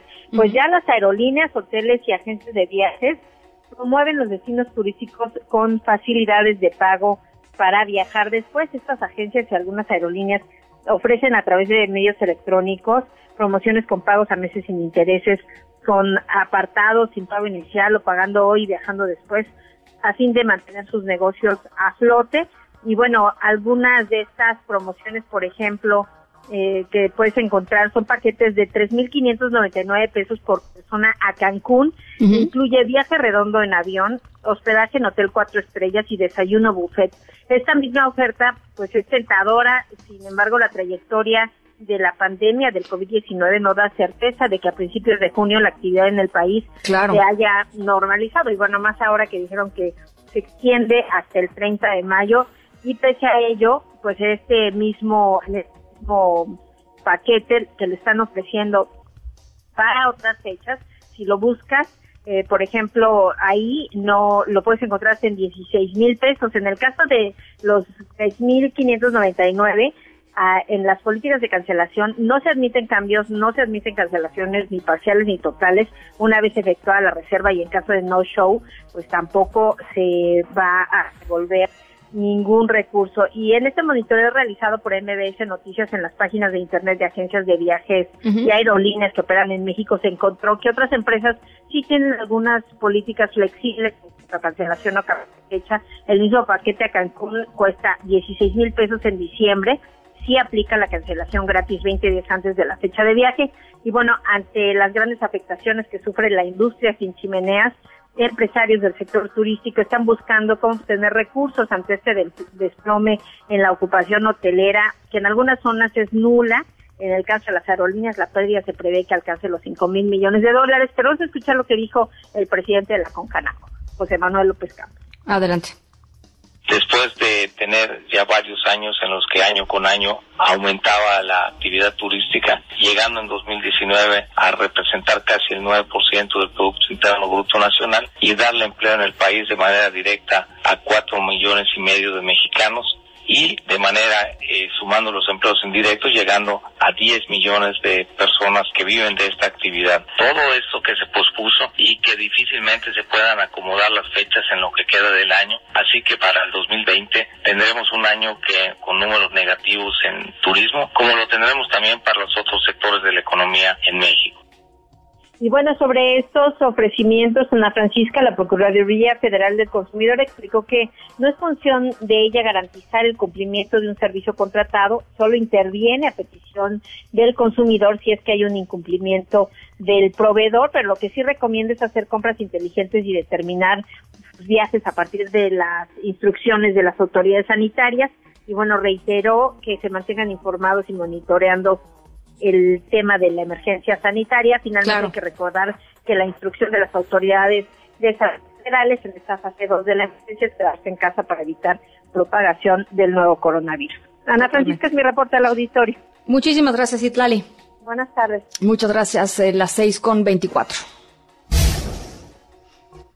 Nos vamos con el sabueso. Está por ahí Tania Montalvo, editora general de Animal Político. Tania Montalvo, editora general de Animal Político, ¿cómo estás? Muy bien, muchas gracias. Cuéntame, Tania, mira, ¿qué nos traes hoy? Te voy a contar de una cadena que se ha compartido más de 25,000 veces y que, pues, lo que dice, algo que hablábamos hace poco, recomendaciones de un médico chino, y casi todas, o prácticamente todas estas supuestas recomendaciones, están vinculadas al calor. Y hay que decir que esa información, pues por un lado, el hombre de la imagen que aparece ni siquiera es un médico chino, se trata de un fotógrafo que ganó el premio World Press Photo en 2004, en 2015 y en 2017, y utilizan su imagen para esta cadena en donde utilizan diversas recomendaciones vinculadas al calor. Por ejemplo, que te tiene que dar más el sol y tienes que estar menos tiempo en la sombra, que si vas a, por ejemplo, estacionar tu vehículo, que lo dejes en donde le dé la luz solar para que no pueda entrar el virus a tu auto, que te alejes del aire acondicionado, que no estés expuesto a temperaturas frías o aire acondicionado en tu casa, y lo que asegura es que el virus no resiste temperaturas de más de 28 grados. Entonces, que tanto tú como persona, como todo lo que consumes, porque hablábamos de tomar té, tomar sopas calientes, etcétera, pues te va a ayudar a evitar el contagio del COVID-19. Pues bueno, esto es falso.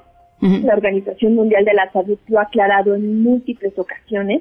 Exponerse al sol o a temperaturas superiores a los 25 grados no proviene de ninguna manera de enfermedad por coronavirus COVID-19 y nada tiene que ver con traer o no el COVID-19 por estar en un ambiente cálido, estar bajo el sol, y pues mucho menos esto de que puedes pues estacionar tu auto en el sol para evitar lo puedas utilizar y que no haya riesgo de que entre el virus, ¿no?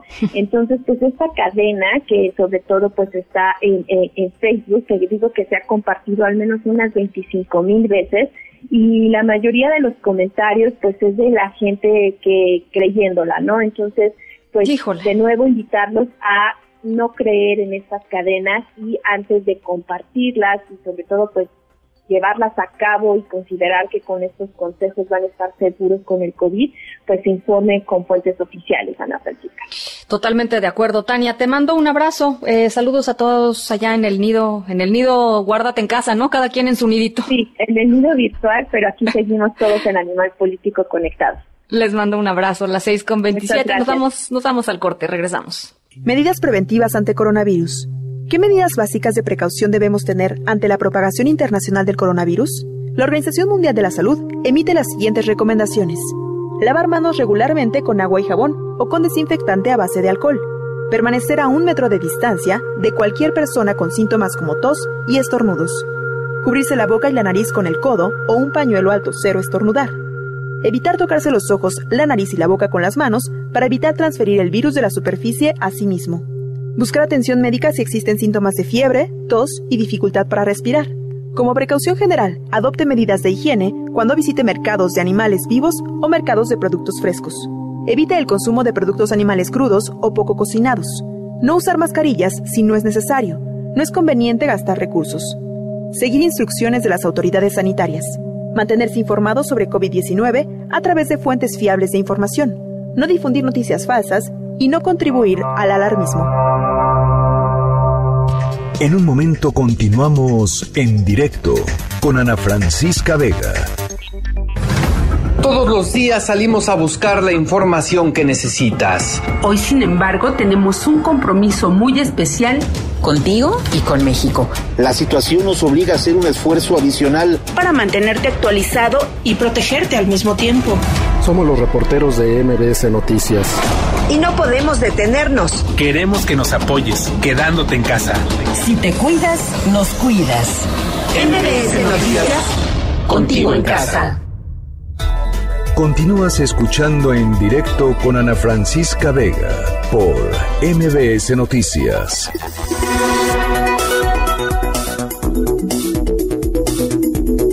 Las 6:29 p.m. En la línea telefónica está el doctor Francisco Moreno Sánchez, encargado del programa del coronavirus del COVID-19 del Centro Médico ABC. Doctor Moreno, ¿cómo está? Me da gusto saludarlo, nueva cuenta. Igualmente, Ana Francisca, gracias por volverme a invitar a tu programa. Pues fíjese, doctor, que platicamos hace unos minutos con la secretaria de Salud aquí de la Ciudad de México, y la primera pregunta que le hice a la secretaria tiene que ver con el tema de el quédate en casa. Yo veo a muchísima gente en las calles y no sé bien cuál sea la estrategia del gobierno capitalino para hacer que efectivamente la gente se quede en sus casas, porque esto evidentemente pues se va a reflejar en unos 10 o 15 días en una cantidad de contagios impresionantes que claramente no creo que esté el sistema de salud listo para recibir a estos contagiados. ¿Cuál es su visión, doctor? Es exactamente la misma. Incluso han sacado estadísticas de que el movimiento sigue siendo de prácticamente una tercera parte de la población, o sea, más del 30% de la población tiene un movimiento activo. Mayor movimiento, mayor dispersión.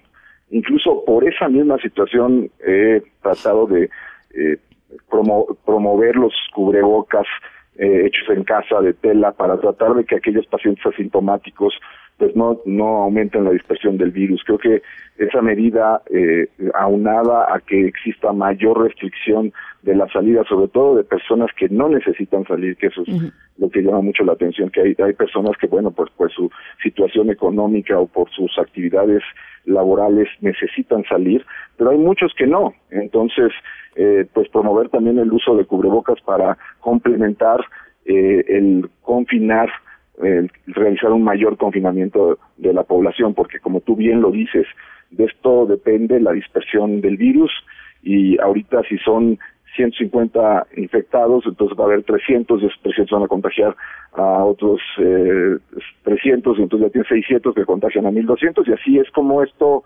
progresa y como ha ocurrido en otros países. Doctor, ¿cómo ha ido la evolución ahí en el Centro Médico ABC? ¿Cómo han visto ustedes la progresión de pacientes que han llegado?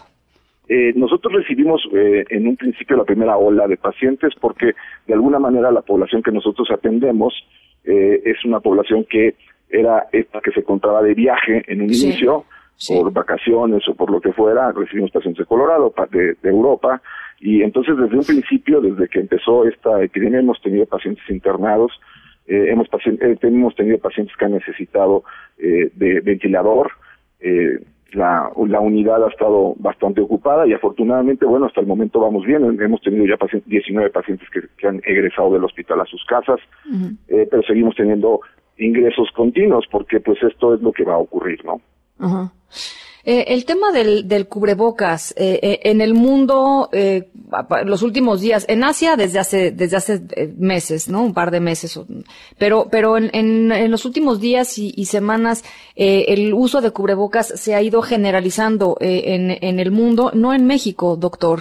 Y creo que un poco también estos llamados que se hacen, por ejemplo, desde usted, ¿no? Usted diciendo en redes sociales, es importante el uso de cubrebocas, pero si este llamado no se hace desde la Federación, desde los estados, si se recomienda nada más, pero no se hace una determinación de hacerlo obligatorio, pues la gente lo toma a sugerencia, ¿no? Así es, y creo que, mira, probablemente sí hubo un poco de confusión, porque nosotros mismos en un inicio, y yo entre ellos, decía que el cubrebocas no era tan necesario porque no te protegía al 100%, pero lo que hemos visto conforme ha avanzado la pandemia es que hay un gran número de pacientes asintomáticos. Entonces, tenemos que entender que el cubrebocas no es para que tú no te infectes, es para que si tú tienes el virus y no lo sabes, no lo contagies. Es una medida más de solidaridad con el resto de la población. Sí, el tener un cubrebocas te ayuda a recordarte que no te debes de estar tocando la nariz y la boca y pues de eso de una manera te ayuda. Pero la verdadera indicación de esto es disminuye mucho la dispersión del virus cuando los pacientes asintomáticos están cubiertos. Es una medida muy sencilla, no estamos pidiendo que usen cubrebocas para el personal médico, no, pueden ser cubrebocas que hagan en su casa, cubrebocas de tela. He visto gente que sí usa cubrebocas y hasta diseños bonitos tienen. Es algo que podemos hacer y esta enfermedad ha mostrado que necesitas tener solidaridad con el prójimo porque al prójimo lo puedes infectar y él puede pasarla mal. Nosotros platicamos, doctor, justo cuando estaban llegando los primeros pacientes a México, ¿no? Las primeras personas contagiadas. ¿Cómo ha visto la progresión de la epidemia en el país? Pues mira, ha sido una progresión como esperamos que ocurra, no porque seamos fatalistas ni porque seamos alarmistas, sino porque lo hemos visto que ha ocurrido en todos los países en donde las epidemias se han presentado. El proyecto, el programa que se lleva aquí hace que sea un poquito más difícil conocer los números reales. Asumimos que, de acuerdo a lo que nos han comentado del programa Centinela, tenemos arriba de 45,000 casos. Entonces, la progresión de esto está siendo importante y cuando tú tienes, aquí es como una gotita que se divide en dos. Cuando tienes 45,000 casos, desafortunadamente lo siguiente que va a pasar es que vamos a tener en un periodo de 2 semanas 90,000 o 180,000, ¿por qué? Sí. Pues porque la enfermedad se está teniendo esta dispersión si no se toman las medidas adecuadas.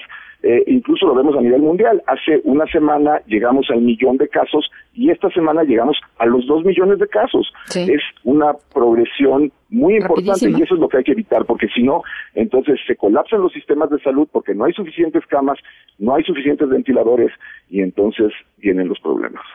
Pues fíjese que yo estaba leyendo esta mañana, doctor, un poco las comparaciones, y yo sé que es difícil comparar, etcétera, pero cuando la ciudad de Wuhan tenía 1,975 contagios, hoy la Ciudad de México tiene 1,600, ¿no? 1,600 y cacho.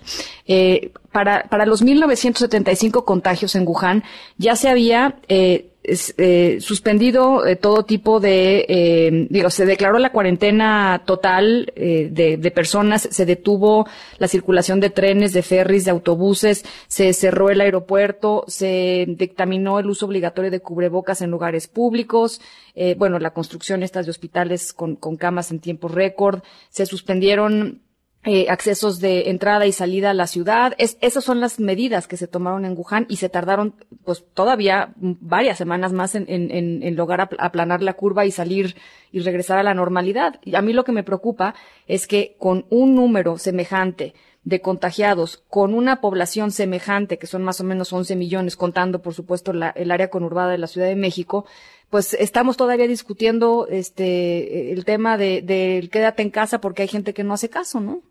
Totalmente de acuerdo, y además estamos asumiendo número en base a los números reportados, que sí, la misma Secretaría de Salud ha dicho que es un modelo centinela en donde el número de casos se debe de multiplicar por 8.2 para tener el número real. Entonces a mí me preocupa más que si esto lo hicieron con la mitad del número de casos que tenemos actualmente, y nosotros tenemos un modelo en donde ese número se multiplica por 8.2, pues estamos 40 veces o 30 veces arriba del número en el que se tomaron esas medidas que lograron pues contener de alguna forma, en forma tardía, pero contener una infección de esta magnitud. Creo que esto pasó en Italia, creo que en Italia una de las situaciones que comentan es hubo demasiado movimiento, también pasó en España, hubo demasiado movimiento, entonces sí, comparto tu preocupación y pues exhorto a la población que vengan en sus casas y que si tienen que salir por alguna razón, que sea verdaderamente indispensable y que usen un cubrebocas. Pues doctor, le agradezco muchísimo estos minutos. Ojalá podamos platicar un poquito más adelante. Con todo gusto. Del doctor Francisco Moreno. Es DR Paco Moreno 1. Sí, @DR Paco Moreno 1. Ahí, ahorita en redes sociales compartimos toda la información. Muchísimas gracias. Con todo gusto. Un abrazo. El doctor Francisco Moreno, encargado del programa de coronavirus del Centro Médico ABC, a otras cosas. En directo.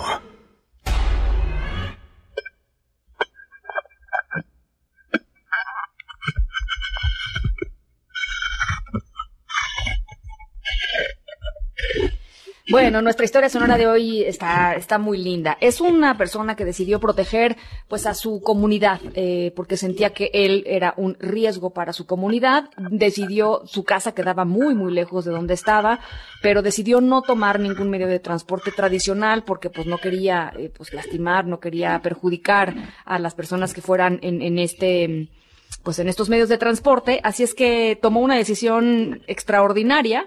Y para su sorpresa no estuvo solo. Estamos escuchando ahorita como alguien va abriendo una lata, ¿no? ¿A poco no? Porque pues el ser que acompañó a esta persona pues se recibió una latita de sardinas, le compró agua. Es una bonita historia de amistad y de perseverancia y de responsabilidad. Al ratito les platico de qué va. Muchísimas gracias por escribirnos a todos los que nos están escribiendo a través de WhatsApp. Aquí rapidísimo, Jorge Navarrete, saludos desde Ciudad del Carmen, Campeche. Arturo dice, ustedes como medio de credibilidad, por favor difundan, que la gente tome conciencia. Muchísimas gracias. Isaac dice, cuando todo esto acabe yo me voy a tomar otros días de descanso. Gracias. Ricardo, Ana, ¿cómo ves que el IMSS le pide no difundir noticias falsas a Derbez?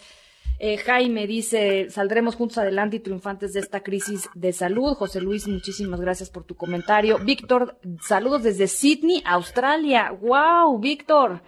Saludos, buenos días, porque pues allá ya es viernes. Gracias por tu profesionalismo, dice Víctor. Me encanta escuchar tu programa mientras trabajo desde casa. Gracias, Víctor.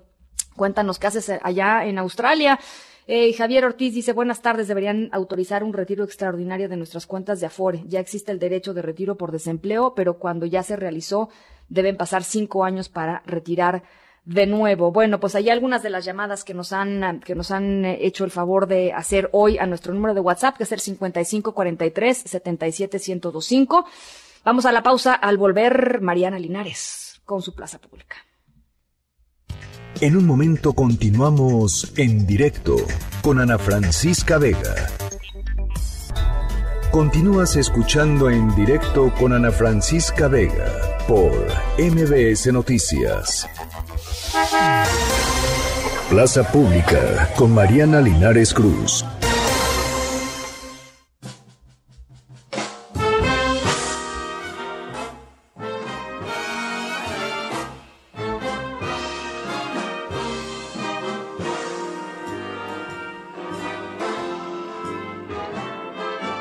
Mariana Linares Cruz. Ana Francisca Vega, qué gusto escucharte. Igualmente. Qué gusto escuchar de fondo a Iraida Noriega. Ella es una de las voces más potentes mexicanas en cuanto a jazz se refiere, Ana. Y la tenemos acompañándonos en esta recomendación porque en los últimos días ha estado la polémica muy arriba sobre si se va el Fondo Nacional para la Cultura y las Artes o se queda, sí. O qué pasa con todos estos mecanismos que durante pues varias décadas ya han apoyado, me parece una mala palabra, han fomentado, promovido, desarrollado y estructurado que millones de proyectos creativos y artísticos en México pues tengan cabida. Así que para que la gente sepa un poquito qué tantos artistas, qué tantas obras, por qué es importante este Fondo Nacional para la Cultura y las Artes, vamos a hacer 3 rapidísimas recomendaciones en modo confinamiento, como estamos todos en casa, para un poquito ubicar a las opciones que nos puede dar el Fondo de Cultura Económica, que, insistimos, está dedicado a apoyar proyectos culturales. Esto significa festivales, eventos, promotores de la cultura, y por supuesto es un fondo para creadores en específico, ¿no? Músicos, bailarines, escritores, escritoras y los creadores artísticos. Entonces, para arrancar, pues Iraida Noriega. Uh-huh. Iraida Noriega ha sido varias veces acreedora de este fondo, del FONCA, y ella con este apoyo, con estos recursos económicos, ha logrado hacer alrededor de 20 discos dedicados no solo al jazz, sino a músicas y letras relacionadas con México. Uh-huh. Iraida Noriega además tiene varios discos también dedicados al público infantil, y les recomiendo muchísimo que googleen rápidamente Iraida Noriega, que se sienten, como hemos hecho los ejercicios anteriores en esta recomendación, que cierren los ojos y que se pongan simplemente a escuchar la voz impresionante de esta mujer. Buenísimo. Luego, Ana, otro de los eventos que se ha beneficiado del FONCA durante muchos años, casi 20, es el Festival de Cine de Morelia. Uh-huh. Y el Festival de Cine de Morelia, a lo largo de casi 20 años, ha desarrollado y promocionado a 2,000 realizadores y realizadoras mexicanos. Uh-huh. El Festival de Cine de Morelia ahorita tiene en línea, en su página, 5 opciones para que ustedes puedan sentarse a ver buen cine mexicano. Son proyectos ganadores ya del festival. Está la película Yo, de Matías Meyer. Está la película El placer es mío, de Elisa Miller. Estas son ficciones. Y un documental que yo les diría, de verdad, cuando termine el programa, Ana Francisca, pónganse a verlo. Uh-huh. Se llama El hombre que vio demasiado. Y es un documental sobre el fotógrafo mexicano Metinides, que él lo que ha hecho por mucho tiempo es fotografiar la nota roja, pero son tan impresionantes sus fotografías que le han dado la vuelta al mundo. El hombre que vio demasiado, un documental que está hoy en línea, si ustedes pulsan Festival Internacional de Cine de Morelia. Y por último, Ana, una recomendación literaria. Y esto es la novela Temporada de Huracanes, de Fernanda Melchor. Uh-huh. Que además les pediría que un poquito, para entender también la relevancia de este fondo, se metieran a Twitter y se fueran directo a la cuenta de Fernanda, que es FFF Melchor. Y ella explica muy bien, en un hilo muy bien compuesto, por supuesto, porque es escritora, qué hubiera pasado con su vida si no hubiera tenido el apoyo del FONCA en algún momento. Temporada de Huracanes es su más reciente novela, es del año pasado, y ya está traducida a más de 20 idiomas, le ha dado la vuelta al mundo, y es una de las novelas más leídas el año pasado. Entonces ahí tenemos un libro, películas, y una gran artista musical para que puedan disfrutar en esta recomendación.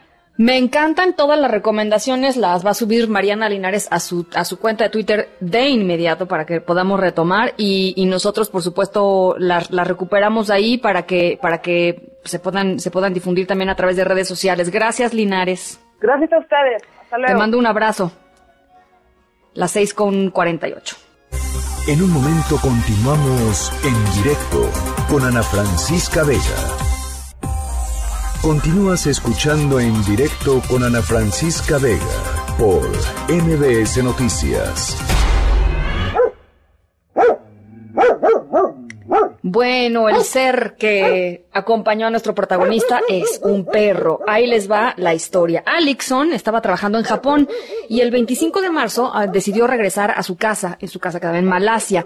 Llegó a la ciudad de Kota Kinabalu, en Malasia. Ahí le tomaron la temperatura y vieron que estaba bien, que no mostraba ningún síntoma del virus.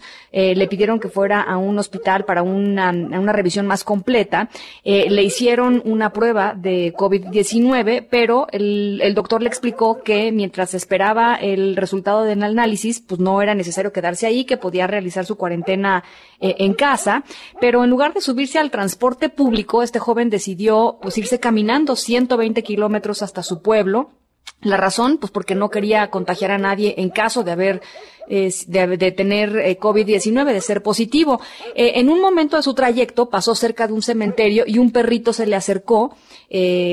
Alixon, de 34 años, lo bautizó como Hachiko, en honor al famosísimo perro japonés recordado por la lealtad de haber esperado por varios años a su dueño en la estación de un tren, y lo acompañó todo el camino llegando a su casa. Se tardó, pues imagínense nada más, 3 días de camino impresionante, calor, frío, lluvias, pues ahora sí que caminando 120 kilómetros. Cuando llegó a su casa, le esperaba la buena noticia de que su resultado había sido negativo. Y bueno, ahora está con un bonito perro en su pueblo, está muy contento y pues pasa el tiempo en cuarentena, todavía está en términos de quedarse en casa con el perro ahí ya en su pueblo, pero bueno, finalmente pues en buen estado de salud. Esa es nuestra historia sonora de hoy. MBS Noticias, contigo en casa, tiene para ti notas positivas.